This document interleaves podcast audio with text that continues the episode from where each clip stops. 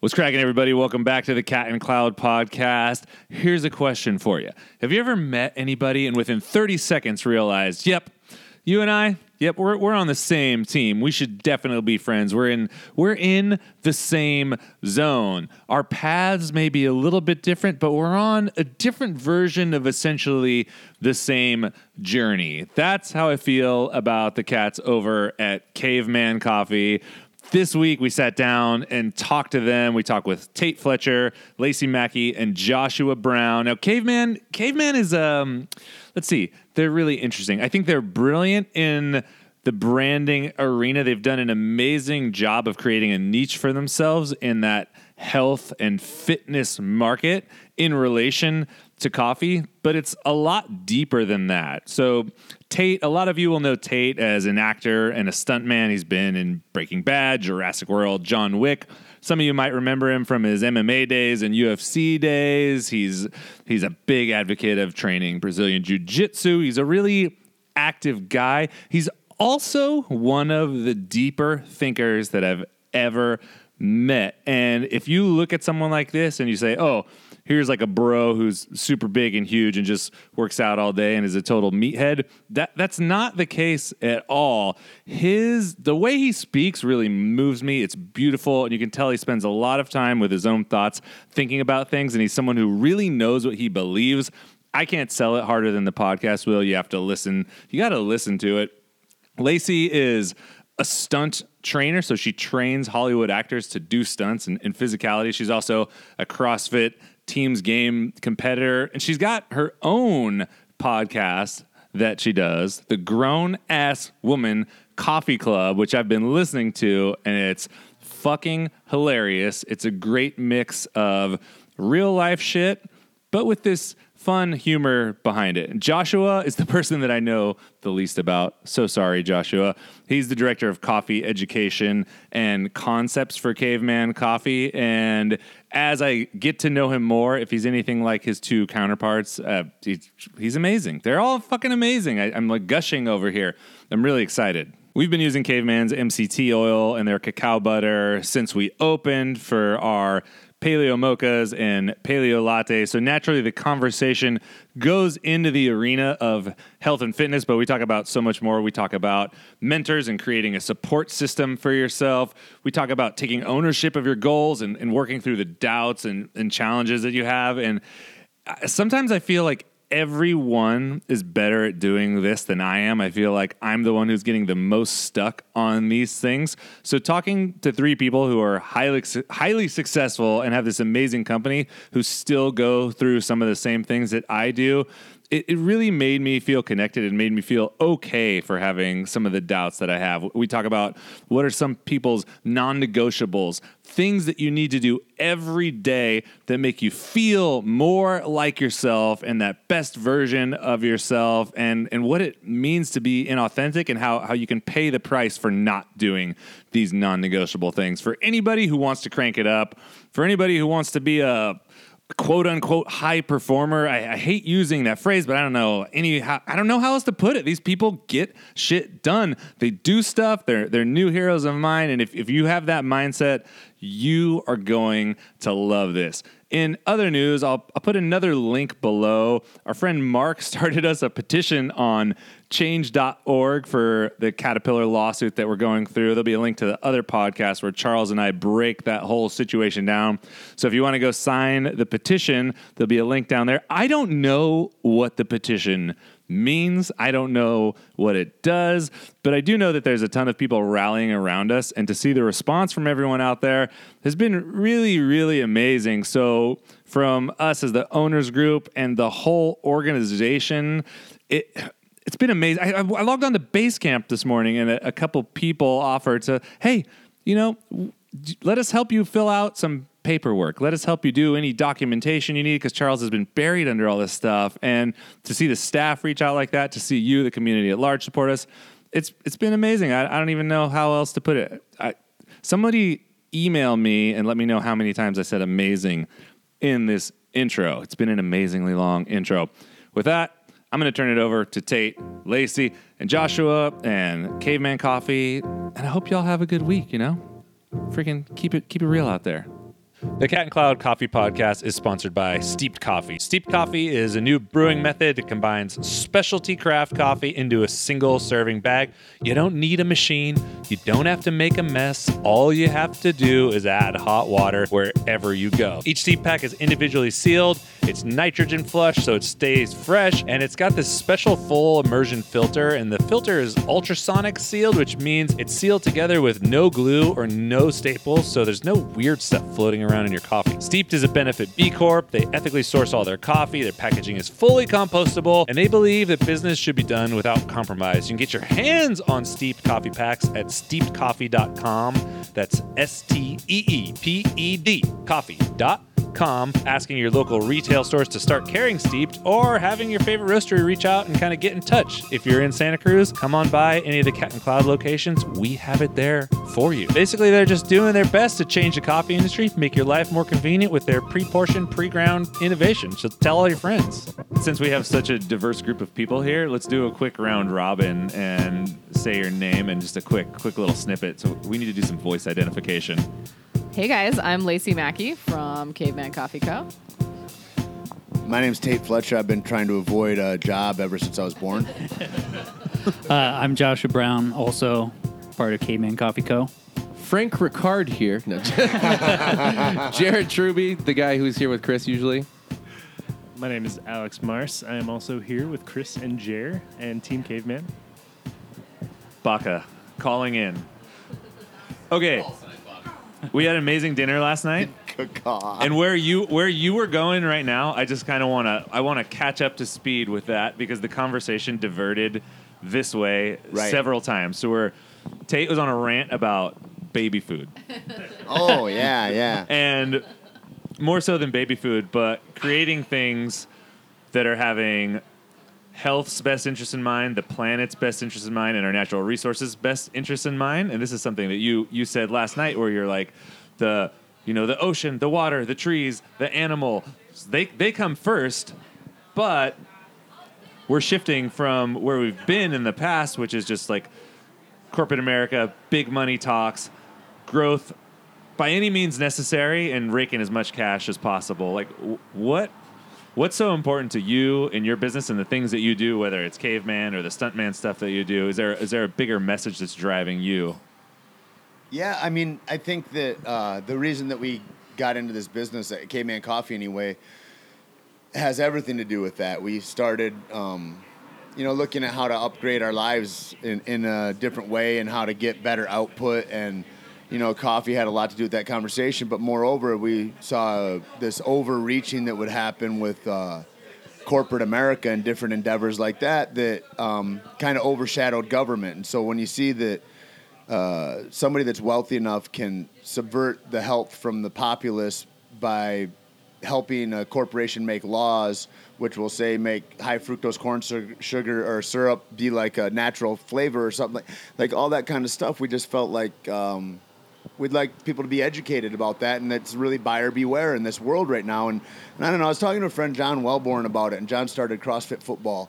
And and he had kids and and his first meal that they ate was hard of hard food was liver and uh, sweet potatoes. And i thought man what a what a great opportunity. You know it's like maybe the first generation in a long time where on Moss, there's all these people that are looking at like how can I nourish my children and myself better, and and and all those people looking for self-interested reasons first about like I'd like to be healthier myself, rather than having kids, and it's the first time we're kind of into that conversation, and so I think that um, it became our kind of call of like we'd like everybody to know about like let's think differently about how we look at macronutrients, about how we look at nutrition and all that, and you know right now in the uh, to catch up on the conversation for listeners, what I was saying before was talking about this company I'd heard about that it just they're they're trying to make they're making um, natural, real meat, real uh, vegetables, baby food with macronutrients that reflect what a baby's needs are, and the baby's needs are never sugar.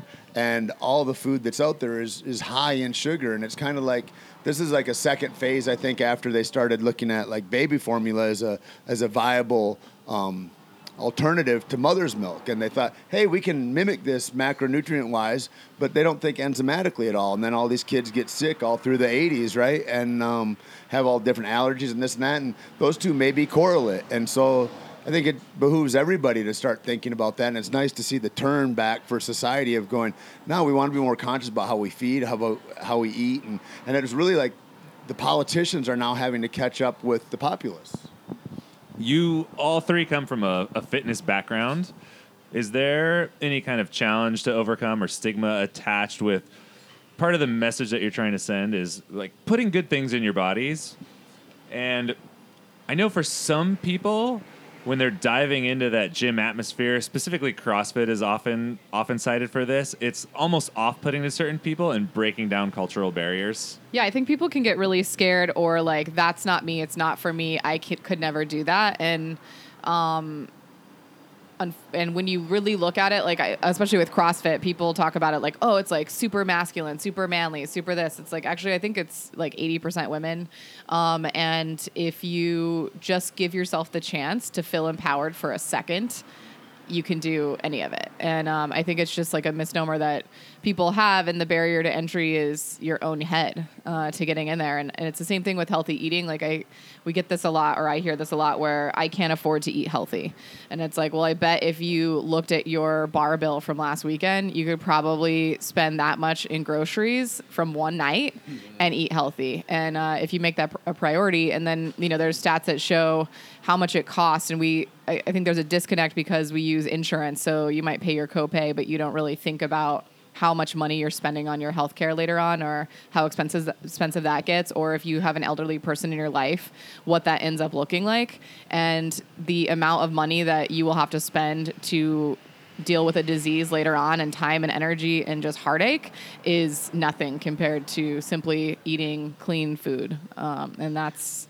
that's the medicine that we need to be looking at So, I mean, you guys obviously have a wealth of knowledge here. Wh- Who are some of the people that y- you know you got into? Obviously, you got into fitness somehow. So quickly, you know, like a little background on how you got to fitness, but from there, like who are who are the people helping you along the way on this learning journey? You know, I mean, we all have some form of mentorship or something of the sort. So yeah, I'd love to hear where that came from and how you progressed from there. Tate And has then- some like amazing stories of um, Yeah. like the people that helped him in fitness or brought him into you know stick fighting and things like that.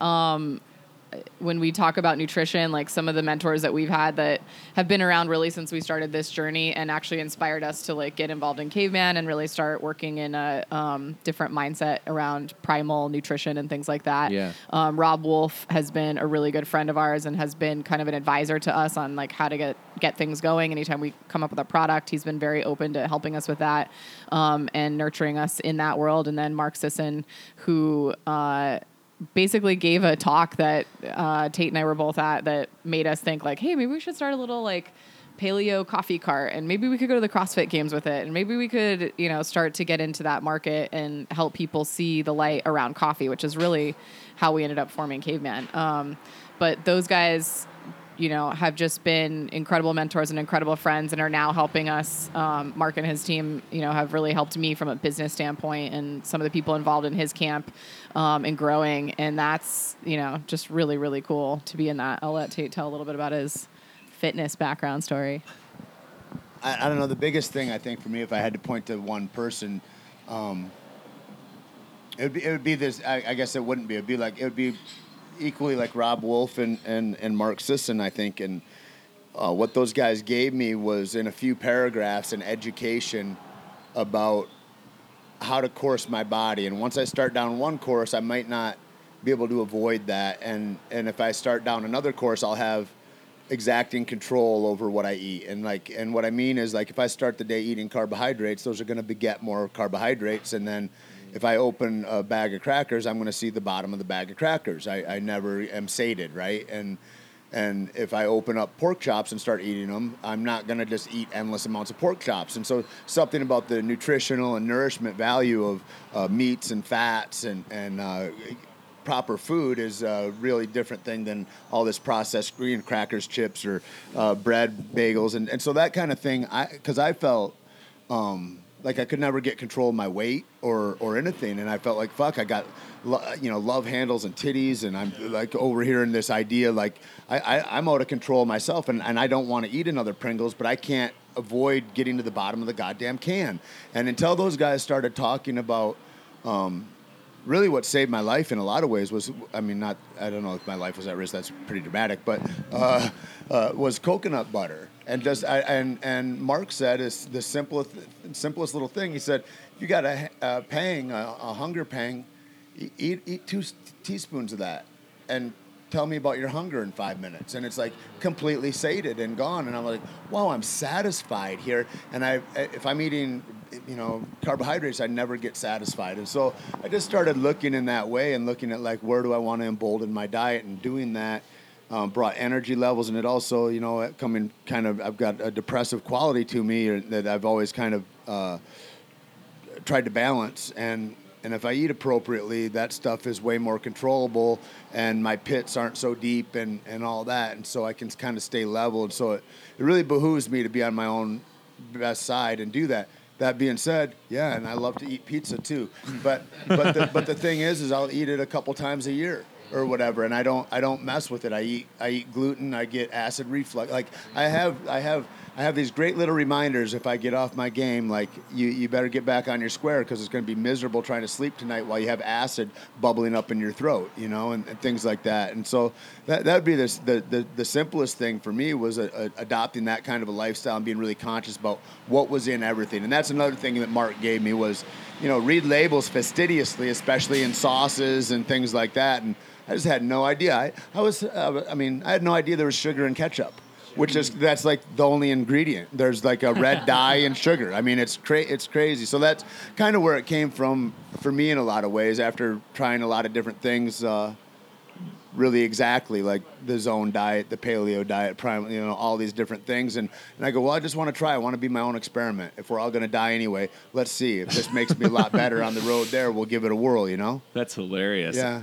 For for people that don't know, Rob and Mark. So Robb Wolf was kind of CrossFit's go-to guy for paleo nutrition advice in the early years, and and Mark wrote uh, Mark's Daily Apple his blog and owns Primal Kitchen and all that whole whole situation. So those two people are, are really really big names, and and one thing that I see that's a, a commonality in people across industries who are, are going to be successful or, or businesses that are going to be successful is there's always some sort of mentorship involved and you've said how you've had help from both of them how did you get introduced to them and what advice do you have for someone who's just getting started and doesn't know where to look for help Um, I, I got introduced to Mark because I was working out at a CrossFit gym, CrossFit LA, and he came in and did a, a talk. And the, I don't know, there's like 14 of us in the room or something, and this this ripped, real handsome uh, older gentleman comes in and he and he's super vibrant, full of life, and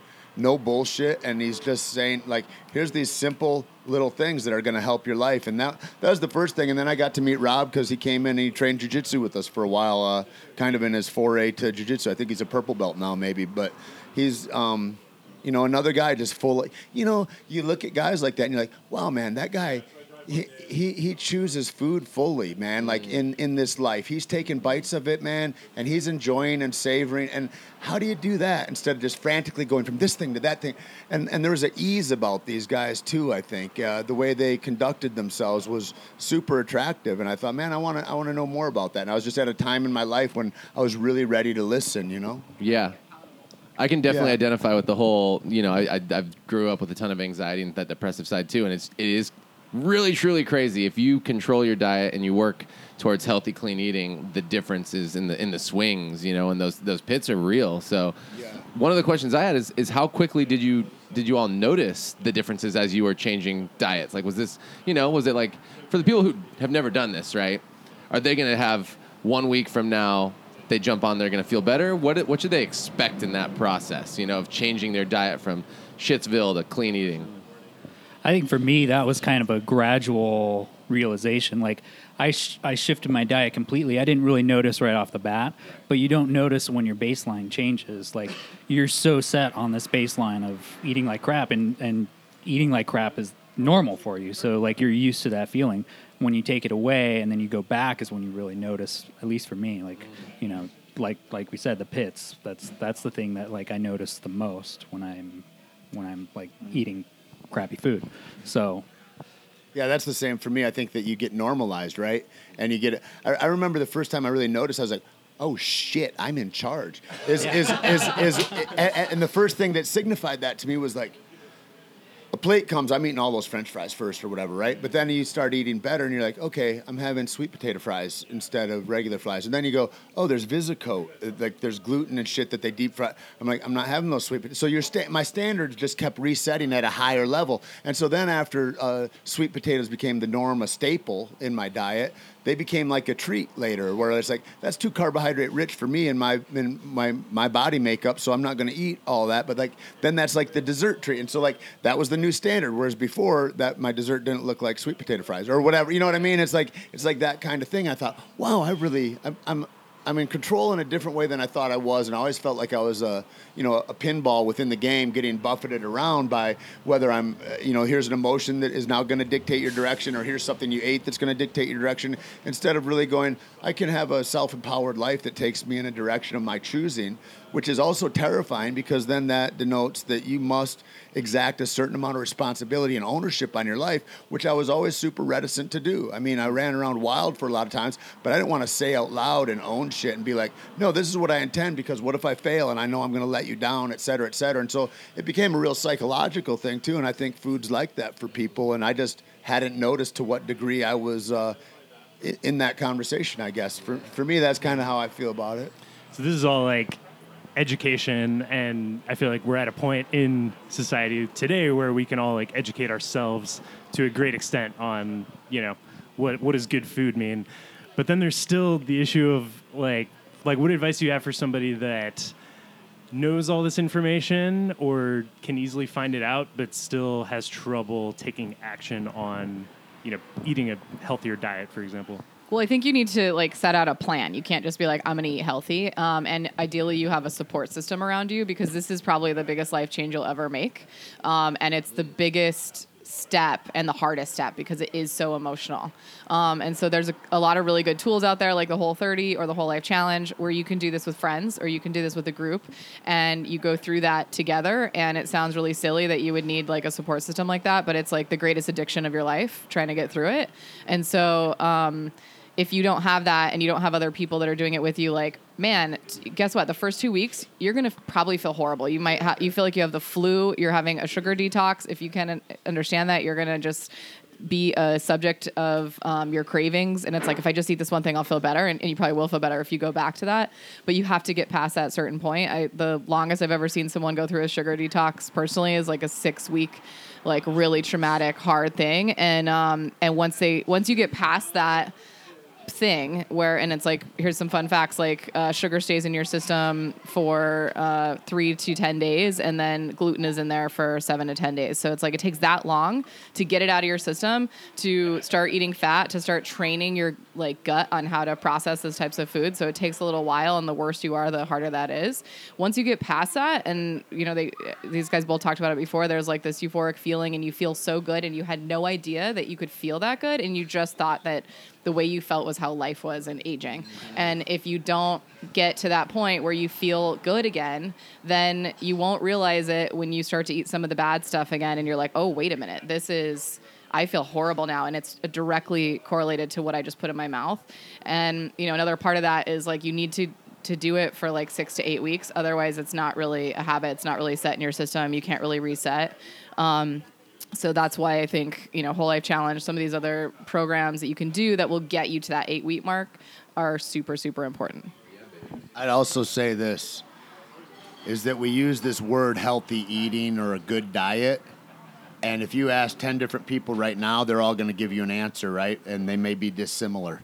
Um, and so in that, I would have clients at my gym that would come in. They say, "Well, I'm eating pretty good," you know. And I had one one of my friends that he's like, "Yeah, I had a Cobb salad for lunch, man, eating pretty good." And it's like, "Well, yeah," and you had pizza, and you had a double frap, and you had like, and it's like it's all that, right? And so it's like, what's this idea of, uh, you know, if if I eat gluten once a week, I'm never gluten free. As it so I never have an idea of what my body's like without being tainted by gluten, right? Unless I really am off of it for like 30 or 40 days. And then if I go back to it, as Josh was saying, then I have a result that I don't like. And I'm like, oh, this was just my normal life. And now I'm I've taken that veil off of it. I feel my life in a different way. So the first thing is to talk about what is a healthy, what's healthy eating, and and in that I have to get so reductive. Like I said, I've done the zone diet, like uh, to the T. I've done all these things, that, like because if I don't do it exactly, I don't have a result.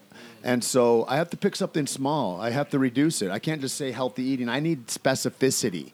And I go, I will have this. I will not have these things in my diet and do that and do it for 30 days, 40 days, and you can have uh, experience. If you don't have an experience and you go on the internet and you read these things, you listen to these podcasts, awesome. What you have is called palaver, right? We're just yapping. It's nothing. It's zero. It doesn't move the needle. And so in that way, it's like when you have an experience, and that's what I push everybody to have. Like, please go and have an experience, but have a, a, a controlled experience that you can really dictate, and you know exactly what what the metrics were that took you there. Otherwise, we can't recreate it. We can't help anybody. And so that would be the thing I would get to: pick one thing, reduce yourself to that thing, and do that. uh, You know, learn how to exact some discipline in your life and do that thing. But if the thing is too muddy and it's not specific to try to put discipline onto that, fuck, that's hard. It's an impossible thing. You've set yourself up to never succeed.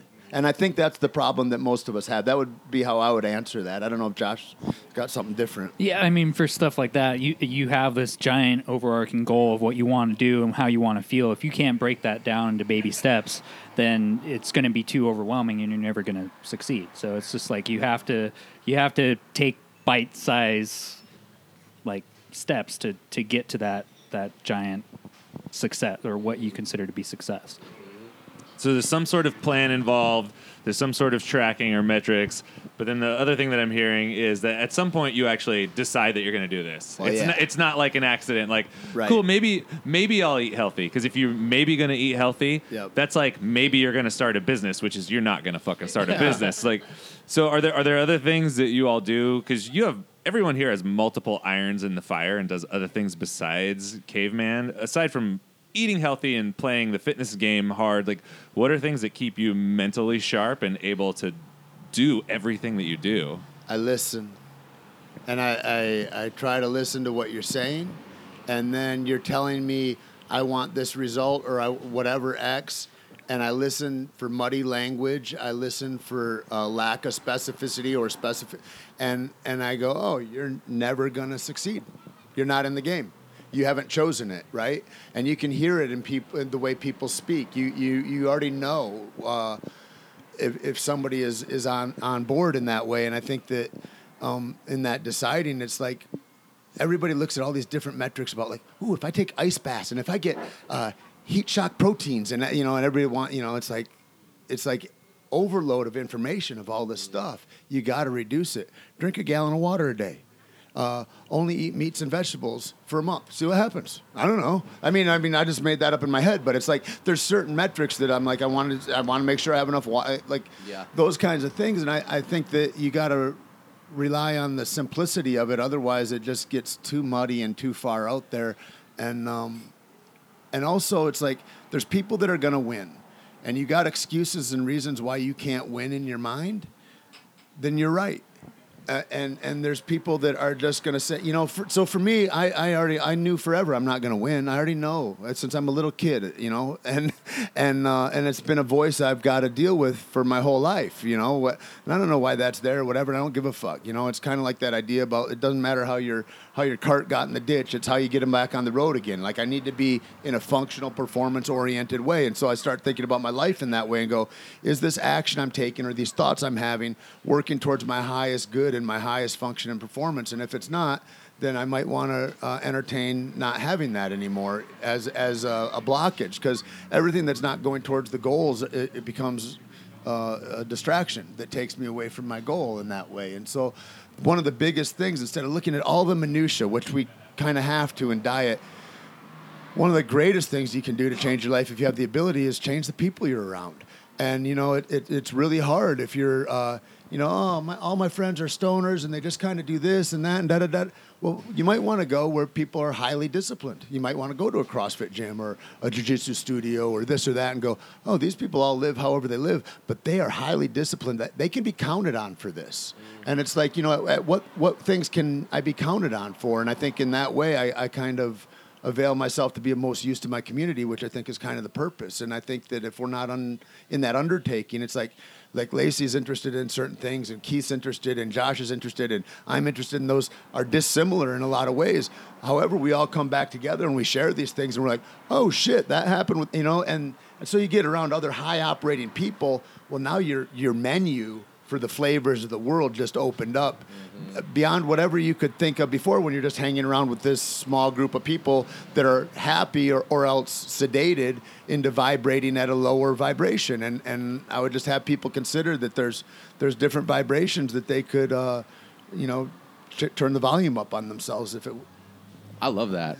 Uh, so then follow up question it, you guys obviously are, are, are disciplined in your own ways, in different ways. Are there any non-negotiables to your day, to your to your you know the rhythms, your your plans, your your schedule? What are the things I, I like? Contemplation, meditation is something that I'm like it's a non-negotiable for me, and I'm trying to commit to two times a day versus the one time a day I used to do.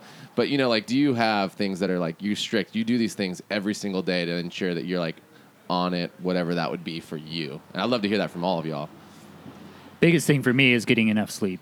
Um, it's like I, I notice right away if I don't get at least seven hours of sleep, I'm not operating at my fullest potential the next day. And so I try and set myself up for success the night before, you know, have a bedtime and have a time that I wake up in the morning so I know that I can attack the day refreshed and ready to go.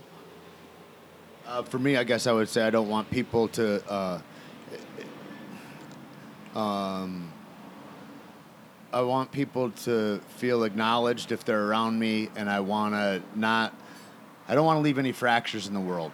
So if I rub somebody wrong, or if I have a uh, disruption with a friend of mine or something like that, I, I want to uh, do what I can to mitigate or heal those things before I go to bed. So I don't want to. Uh, I'm careful about how I land on others. Is, is what I try to be anyway, and uh, I think that's the biggest thing because that that's the thing that then I don't get sleep for. Like that's the thing that fucks me up is I feel if there's a disruption in in, in the force, you know, and so I I try to uh, comport myself in a way that won't leave a lot of wreckage behind me, and I think that's my first step of the day in a way. But I wish it were better. I wish it were like, no, for sure. I 14 minutes every morning. I meditate. You know, sometimes I do, sometimes I don't, and this and that. And I and I, I do. I try to look for those optimums, but the stuff that's really non-negotiable is is my behavior, man. Is is that you know? It's the, that's the thing that I have the control over. All this stuff that's external, I've got no control over. So I become frustrated, or it just you get more lost in that idea. And so I just kind of look at like like what Josh said. It's like, oh, I've got control. I've got dominion over this thing, so I can set that and I can count on that. And and that's that's I guess that would be my answer.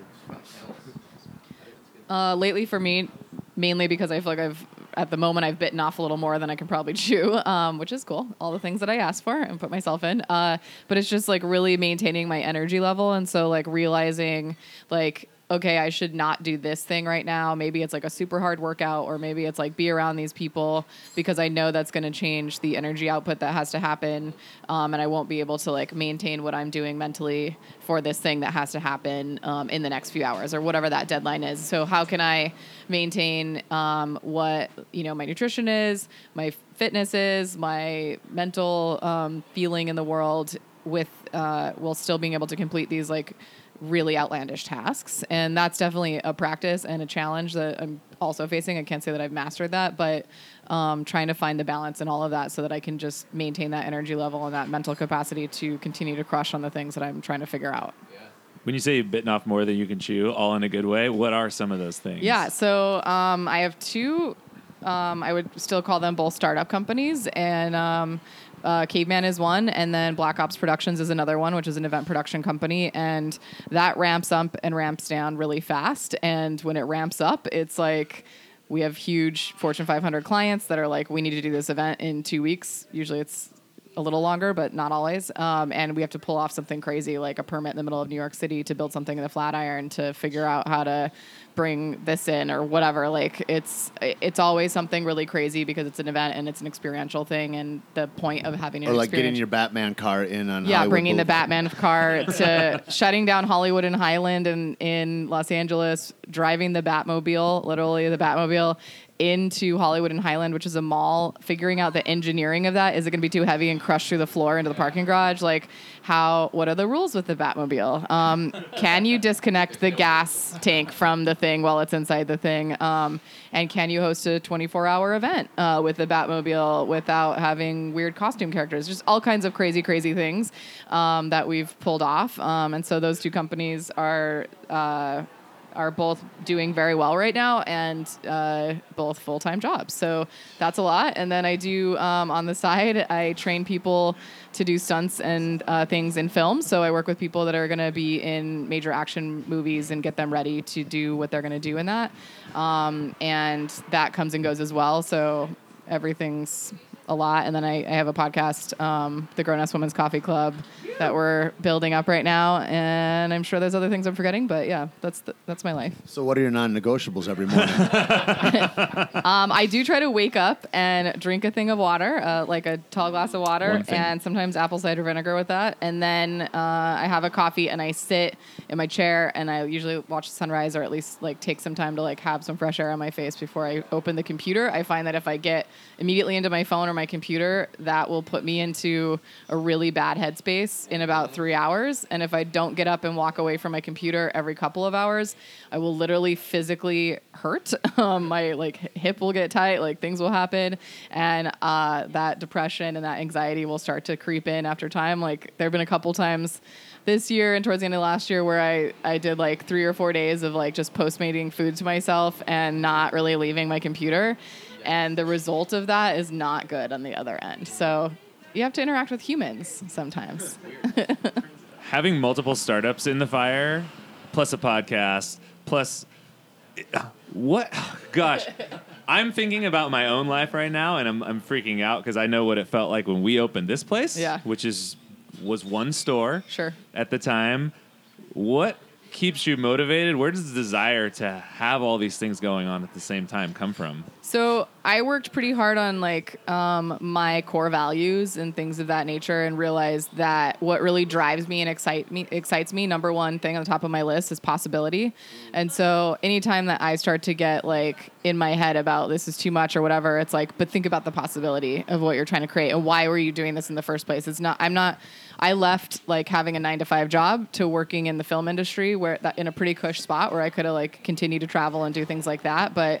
Um, I wanted to build more for myself, and I have this like crushing feeling that time is getting away, and I'm like getting older, and here comes death, and like whatever, and I want to have something to show for it, and so that's like constantly driving me. How do you balance possibility with picking what you're going to sink your teeth into? That's hard. yeah. Say yes to a lot of things and realize you can't do all those things. Um, and then figure out how to do things in steps, like we talked about before with like diet and process. Like, um, I just talked to someone that was like, "How do you figure out which thing to work on?" I get paralyzed because I like have all this thing, and it's like hit off some of that low hanging fruit. Start the ball rolling on the things that you can like pass to somebody else that they need your information on to have that start happening. Then tackle some of the larger things. Figure out when you're most creative or you're most able to respond to emails or like what's your timing on that, and like break the day up like that instead of being like because I can get, I mean, I'll be in the bathroom in the dark, like overwhelmed if I let myself just be like, oh my God, this is the to do list and I don't know where to start and everyone's counting on me and the whole thing. Um, but also, like, those things start to sh- be very clear as to like what you're excited to do and what is working out. Um, and there, if there's something that you're like pushing yourself to do and you just hate it, then maybe that's an indication that either you need to grow more, so you have to address that, or it's not the right thing for you to be working on. And pick the thing that is exciting. I imagine you can tell me if I'm totally wrong. You spend a decent amount of your time directing other people, or I'm I'm horrible at delegating. Okay, um, you are. But um, sometimes, right, Josh? Um, uh, but I'm trying to get better at that. And and in certain roles, I'm definitely great at delegating. Like in, in production, I know exactly like, hey, like this vendor, this vendor, this vendor, like all these people need to do their thing, and that's just a matter of like being the puppeteer. Um, but when it comes to like creating something that I like, you know, make, building our website or like working on like how do we do this shipping thing or whatever. A lot of times I'm just like I'm just gonna like get into this and do this, and I'm like gonna ho- hobbit myself away and figure out what it is. But um, then figuring out when to pass that on is the challenge. How do you find people that you're to work the best with? Because at some point there's to come a time where you just can't do everything. Yeah. And this is something that I struggle with too is I'm really bad at passing things off, especially things that I think are more creative because I find that much more Fun. Mm-hmm. difficult to teach than standard skills which may be cut and dry Sure. and it's something that I'm running into. Sure. Well, we made a lot of like interesting choices in like hiring friends and stuff and trying to get people to be in a place where we could hope that they would get to. And um, that ends up like ruining your friendship and um, taking a lot of time and sucking a lot of energy out of things. Um, so people have started to, like this is actually a business coach I work with was like so many people are going to be attracted to you and present themselves to you and you're going to have to figure out how to utilize them. Um, and so really understanding what people's strengths already are and kind of where they want to go instead of trying to form them into this thing. Well, you're really good and I like being around you. I'm going to try to teach you social media or whatever. And it's like, and they hate the computer. So, or they're not on social media. So it's like, those are things that I think at, at in time you start to learn and identify like, okay, this person's really good at this role. Do I need that role or do I not? And not trying to like form someone into that spot. Yeah, bring some heat. I mean, you talked about so many things there. The specificity around like what gives you the energy when you're so overwhelmed. I mean, it sounds like you said, you know, possibility. What are, what are some of the things though, like uh, Tate, Jason, that get Jason, jeez, Joshua. I did that last night. Son of a son. Listen, listen, Jason, you're a new friend. I'm so sorry. This is this is the We're worst. gonna get through this. We're gonna one day at a time, you guys. make it together. Friendship lasts longer than a day. but what are those things that you, you feel overwhelmed? You're sitting there, you're like, this is all so hard. You, and then you can like go back to those places. You look ahead. You look at either possibilities for you, Lacey's one thing you mentioned, but for you two, like, what are those things that you look at and you just like you come alive you get to those flow states where you're like this is my place this is where i'm supposed to be i'm excited i am feeling whatever it is and and a lot of people probably actually don't know your two background at least in our pa- podcast so maybe briefly go into that to help people get to, to where you're going to because i know that you know tate you've done jiu- jiu-jitsu stunt work too MMA. Yeah, I've got a act- you know, like you got, you got like a good some stuff going on here, and then Jason's got specifically Jason Yeah. again, son of a bitch. Joshua, Joshua, Joshua. Somebody shocked me caller. It happened early. It was before I met you. No, see, no, yeah, it was a callback. You guys didn't get that? Yeah, I thought it was But going to be. you a come joke. from I was coffee gonna, I was, too. I was willing to be nice and just run with that. I No, was this like, is he bullshit meant now. That. You He guys meant need to it. cry. Yeah, I need to get cry chopped in the neck. But that's, not only af- that's only after she's had a few drinks. I have- I've had one drink of coffee today, and I'm just over the top. Joshua of the tree. Okay, back at it because you have a coffee background. Is where I was going with that. Okay, resume. Yeah. Zero What's the question? centering breath. Exactly. What's Jason's name? Is the right, question. right, right, right, right. What's I Jason's don't, real I don't want to name? have to change my name. Will the so, real Joshua please stand up? Uh, it was what are the, what are the things that get you juiced up? What when you're in those hard places, and what what brings you back? What do you look at? You know, y- your metric when you're just getting excited. You're like, okay, remember, Joshua. i.e., go. Um, I try to like think about what what challenges me. Um, I I don't want to be complacent in what I'm doing. Um, so and it may change from day to day. Like I've I've tried to schedule my days to where I'm like, okay, Thursday I'm going to make it a content day, and so I try to like work on something that's going to challenge me, not necessarily something that like I know is going to come easy, um, and that sort of like tends to motivate me in the right direction. Um, like seeking out the stuff that, yeah, this may be hard, but it's going to be an obstacle that I can overcome, and that's that excites me. Like it, it was it was hard to to sort of change my mindset on that to be like, okay, well, I could just coast and be comfortable, but like the more that you overcome that challenges you, the more it- it's sort of like a a um, like it, it's sort of like just builds and, and really gets gets that momentum going and then it's like oh man I'm I'm unstoppable now because I can I can attack those challenges and I can do what what excites me and, and all that stuff. So for you, those challenges are often content creator creative related. Yeah, I mean like for like right now I'm trying to learn how to do video editing and that's hmm. like something that I know nothing about and I had no idea where to start. Um, I still kind of don't know where to start, but I'm like, you know, like I'm watching people's videos and I'm like figuring out what looks good and what I want to be able to how I, how I want to translate to that with, with what we do with Caveman, like Right. How I want videos to look and stuff like that. So, Yeah. yeah. How is it that you feel like when, because you do in your, I would, would say, I don't know, off time, which is not the right way to say that, but like your other activities then are like you compete in strongman events and stuff. And so that's also a really uh, arduous, uh, intentional type of behavior. And in that, very different than what you just described as far as uh, the skill sets that you have to bring to the table. Right. Um, but equally or more difficult, you could argue for sure. And so, uh, you know, that being the thing that even the things that are in your downtime or your relaxed states that you choose to do are also very difficult. Yeah. Yeah. I mean, um, for like with strongman, there there's certain things that I'm just not good at. Like static lifting is something that I'm. But just what like, is it that gets you into that? Like you're like, this is what I, I don't want to play video games with my spare time or read a book. This is what Right. I'm doing. Mm-hmm. You know. Yeah. I mean, that's a huge choice. That's a huge intentional choice. Yeah, it's it's the idea of being able to get stronger, being able to lift things that I've never been able to lift before. That like Self improvement. New Yeah, peaks. exactly. Yeah. Exactly. And Yeah. that's you know that builds that that energy in me. It's like the the adrenaline high or whatever it is that gets me going. It's Yep. like, man, I just did something that I never knew I would be able to do, and I'm probably going to be able to do something that I never thought I'd be able to do tomorrow and the next day. Yeah. For so me, I yeah. look at it and I look at. Uh, I don't know. I remember. I have. I'm cursed with this memory of um, when the phone wasn't ringing. When I didn't have other things to do. Wouldn't that be great if I had a life, right? And uh, and here I am working for minimum wage at whatever the thing is, and I got. I see no future in it, and and it's hopeless. And so you know, you live hopeless for a little while, and then like Lacey said, I think you say yes to everything after a while. After you you you get to curate yourself, right? You get some modicum of uh, responsibility or ownership over over your intellect and your spirituality and your physical and your mental state and your emotions.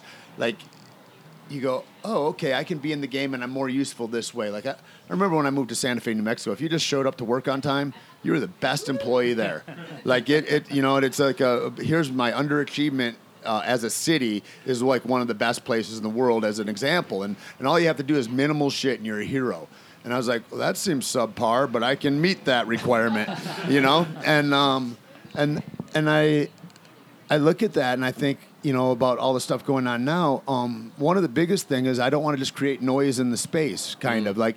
I mean, I, I think about when I'm a little kid and I'm going into the woods or into wherever. You go into a park and you're like, you know, take only memories, leave only footprints, and and it's like I think that about like our companies. I think that about. Um, you know, whatever it is that I put out, and I go, am I curating this well? And is this a, a useful thing, or is this just more graffiti and noise that's out here and there's so much goddamn noise out there. I just didn't want to be a part of that. So it's like if i'm going to endeavor to do this i better take care of it well. Uh, it became one of the, uh, the guideposts for me. And then after some of these things start going like uh, you know caveman started on a whim. And like but then after that starts going it's like oh this is is big enough that you need to take care of it. You've got to you've got to curate this better. And and so looking at then, okay, if we're going to do this excellently, what would that look like? And let's go about doing that. But Right. um, until then, I said yes to everything, and now it's like we're in this position, you know, where I I uh, I use no more than ever, and and I just that's been new in the last couple of years. But it's just I don't have the space to do it, and then if I say yes and I do it poorly, then I'm ashamed, and so I'm not. Mm. I, I just I don't tread in those waters anymore, and and and for me, it's like you know, infinite possibility. I would just, I had this hopelessness, and I would just have a mantra: infinite possibility, man. If you if you go out in the world, Tate, there's infinite possibility. There's it, and I would do that over and over again in my head, and I would just try to convince myself of this thing that might have been a lie, but god damn it, I need to believe it, and I need it to be fucking true. See, this is why. So I asked this because I have this deep internal belief that like, and and it's being claimed here. Everybody is meant to create, and I'm not talking about internet content for everybody. I'm not talking about you know like everybody needs to be a YouTuber or a freaking Instagram star or whatever. You like creation of something that reflects upon who you truly are is something that like each of you individually kind of spoke to. And I think that is something that comes back to why you know we ended up starting our own business. At the end of the day, is the same thing. We kept we kept hitting this wall of like, there's something better out there that we were hoping to do with other people in, at the time, but now like we have to create this thing because we can make it better. And I think you guys are all talking about that in your own ways. And I think that's one of the most beautiful thing about human beings is that we are all meant to create something, and it's really finding out like what that is for you. And if you do that and you live that authentically, then your impact is so much bigger than trying to like. If I were trying to do what Tate does, or I'm trying to do what Joshua does, and Lacey, or Jason. Anybody or Jason yeah, too. Fuck, yeah. Jason's out there killing it, you Yeah. know. And so, Rarely has a misstep. and so that's why I ask. And it's interesting because I like to tie that back. It's like everybody feels their best when they're actually creating something. And that doesn't have there's no box for creativity. And that is something I just want to like leave on the table for myself and I was just interested to see what those things were because you inter- you all talked about that in your own way. Alex, you wanted to say something really exciting. I know. I had a question that kind of switches gears a little bit, but you guys have a really interesting array of products that you sell, and like, I mean, there's MCT oil, there's cacao butter, and there's coffee of various forms.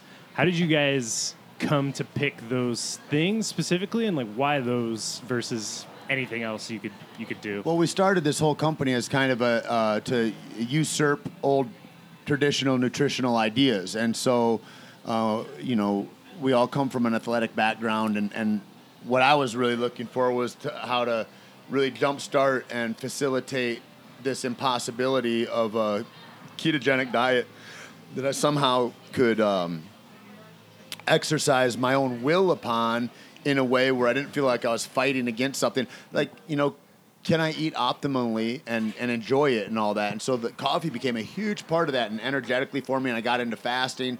And so high, high fats became a huge part of the conversation. And then thought, oh man, we're just, I mean, the first time I messed with cacao, I, I bought I was on a film in Louisiana and I, I saw ooh cacao chocolate that's the chocolate shit. Right great.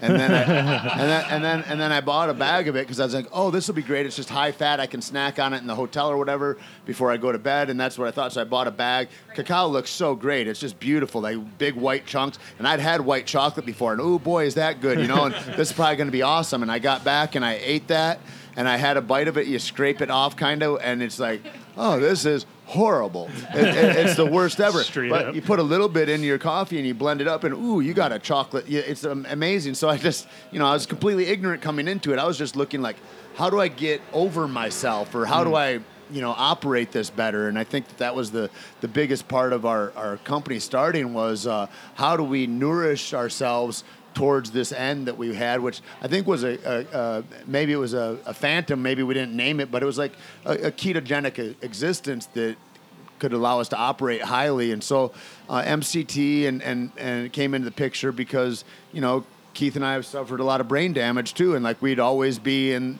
the count every day after practice. I mean, so I got a fight background and Keith does too. And, and, and we would, uh, do crosswords and brain teasers and and as silly as that sounds for a couple gorillas being over a newspaper doing but every day after practice that's what we'd do because we were real cognizant of the damage that we were getting especially towards the end and and we'd see it in friends. And and uh, so MCT became a thing. We thought well maybe we could do our brains a favor and start to heal ourselves in that way too. And that was just one of the benefits um, of MCT. There's a, a myriad of benefits as we dug into it more, but I think that was the beginning of that conversation, as, as I remember it, which is uh, one-sided. So I'll let Lacey answer. No, that's exactly what the conversation was, and we we had set out to start a a blog, actually, like a website to share our stories and talk about what we were doing. It was going to be called Pirate Life. Um, or Pirate Life Performance, and then um, coffee kind of came out of nowhere, and it became this caveat to like talk about it, and then the idea of caveman coffee was one of our friends. We were like, wait, that's brilliant, and then it just it kind of took off from there. And so the, the theory of pirate life is to pirate your life back, and what Tate was saying about um, not taking what maybe mainstream um, healthcare or the media or corporations tell you and actually go after your own diet and your own body and try different things and figure out what works for you because what works for me doesn't work for you and and we all need different things. We all have different ailments and different backgrounds. Um, so uh, if you can be a renegade and take charge of your own life and pirate pirate your own life back be the renegade in your own life that you will be a stronger more um, uh, healthy person in this existence when you talk about taking charge of your own life and pirating your own life and what figuring out what works for you how does that apply in the overall scope of the business and what i mean is this if you're making a transition from nothing you have this little tiny like hatchling egg that is a startup business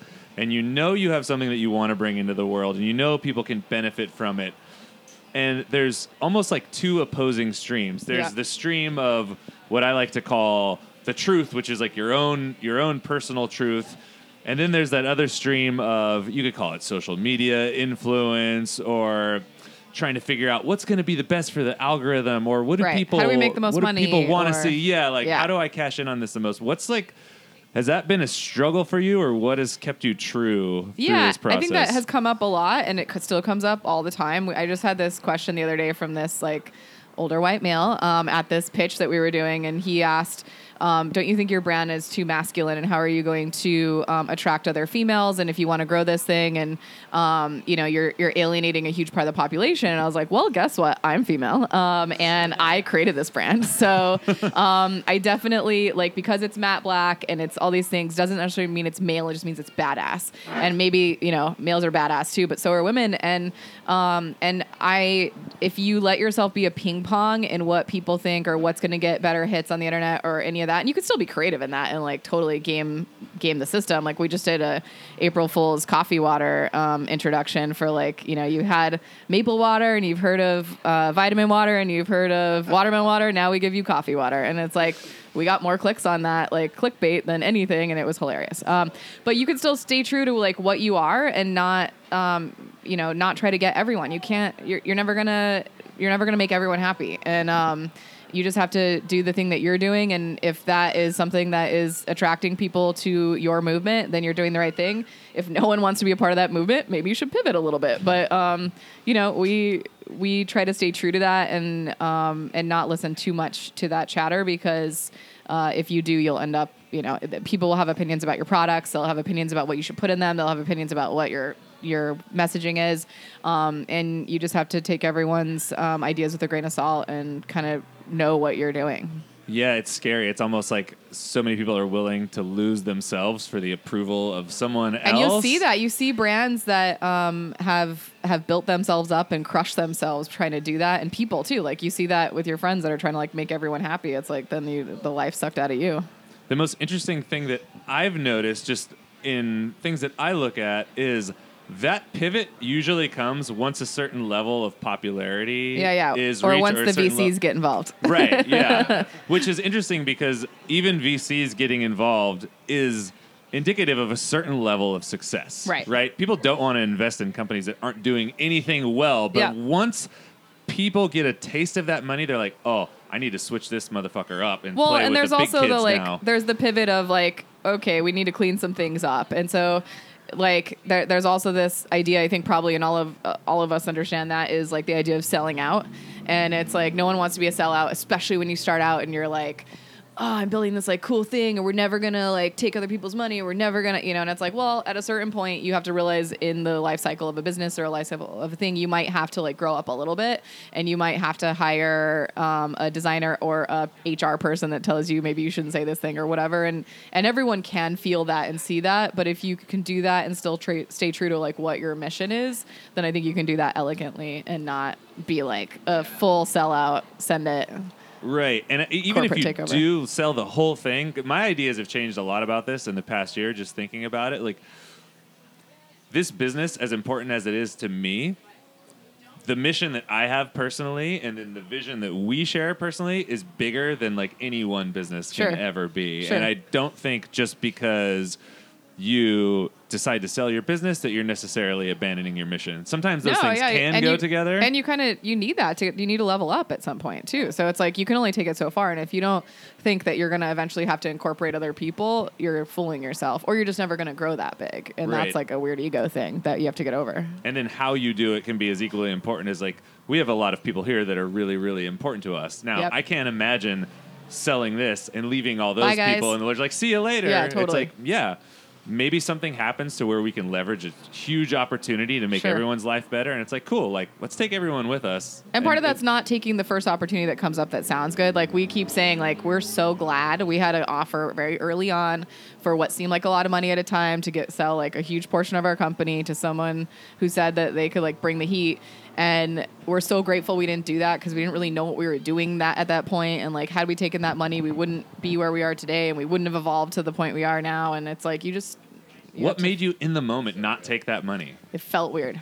Yeah, baby. Yeah. Yeah. There was it felt it felt like it, it it felt at my, my gut and Tate's gut and everyone I think like that it was the wrong thing to do but then we were like trying to be you know like I don't know is this the business per- you know put the business and business it hat felt on lazy. yeah To me, it felt like it felt like he's trying to offer something to make me feel lazy, and that's antagonistic to my evolutionary process in a way, or something like that. And I just thought this isn't. And then I, you know, we take somebody's money. It's like uh, I want to be able to satisfy that, and and I didn't know how to do that either. And so I think that Right. was a big portion for us. And I think going back to this idea about like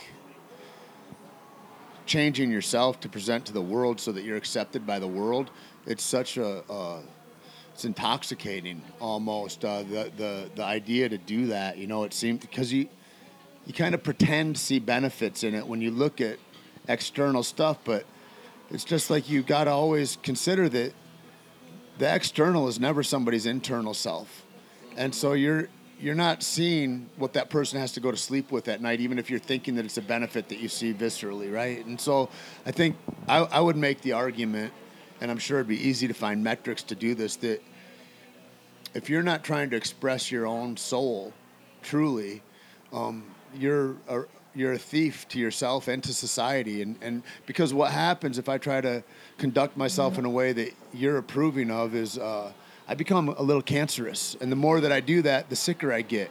And then the sicker I get, I express that with sickness in the world and in my community. And then I'm, I'm, I'm, I'm, I'm ruder to people that are close to me, or I rob somebody, or I beat somebody. It's like it's like all those things have different uh, manifestations, but they're all they're all a little ugly and they're not real ownership. And and and the thing is, is I think all our souls are screaming to get heard and acknowledged and to be expressed and to learn how to do that better. And and if you don't do that, if I don't do that, um, it doesn't matter how many likes I get. It doesn't. There's there's no fruit that's sweet enough that overcomes the acid that I got to drink by not being me. And and and the thing that I would have anybody, I would just beg you to believe, uh, is that the garbage that we see from people is the stuff when they're trying to be what they're not. And and the beauty that we see is when somebody's really speaking their heart in that way and they're trying to show that and do that. And it's fucking brave, man. It's hard. It's as it's as real as like you see somebody do stand up for the first time and they're in an open mic or you see somebody do spoken word and read a poem to a group of half drunk assholes that are gonna maybe uh, heckle them or jeer. And it's like that that's a kind of courage, man, that we must embody in ourselves and express and and and it needs to it needs to feel i think also like there's a threat and a consequence and do it anyway because if there weren't a threat and a consequence doing it would mean nothing it's kind of like there's a there's a book that Emmett Fox wrote called Sermon on the Mount, which is different than the than the Bible verse about it, but it's about that. Uh, or no, C.S. Lewis maybe wrote. Anyway, um, it talks about what is it to give love for love. There's nothing uncommon in that. It's that we can love in the face of hatred, and there's something like that in that idea I was just speaking of. It's like you you need you need to buck against the natural system that is like seems like it's a, a force against you, and just expose yourself tenderly and vulnerably anyway. And and and at a certain point, I think in your life, you go, I, I I'm screaming to do this, and if I don't do this, there there is a threat, and it's my very soul that's at stake, and and that's a, a greater loss than losing face in front of you or something like that, right? I think there's something in that. It's important. It's super important. I'm not here. I don't give a shit. I mean, whatever. It's like we sell coffee or whatever, but like that's not that's not what we're up to, you know, at the same time. I think that's the most beautiful fucking place to end ever. Thank you so much for three to come in. This is fucking Guys, tight. thanks dude. for having us, and thanks Thank to you. you. guys. You guys have been a huge inspiration to us as well. So uh, yeah, yeah, dude, it's, I- it's nice. It's nice to just sit in the room with, with guys like you, and and that's the thing is that I'll I'll say this too is that it's so. Uh, the beauty of my life right now also is not taking it for granted, and what you're you're we're we're talking about earlier, because I look at other people's lives and they've got to interact with other people like in the world, and not everybody's great. And so when I can come back to my core of people, and there are people like all these people in this room right now, well, man, then we don't have to go through all the silly small talk. We get to operate at this other level of conversation and of ideas and creation that would never exist otherwise. So I feel super fortunate every day also for the conversations that I don't have to have. Uh, and, and for the conversations that I do, you know, it's it's all of it. And thank you guys for creating the space, huh? Dude, we received that. Thank you so much. Sick. Fuck Thank yeah. Dialed. That was really fun.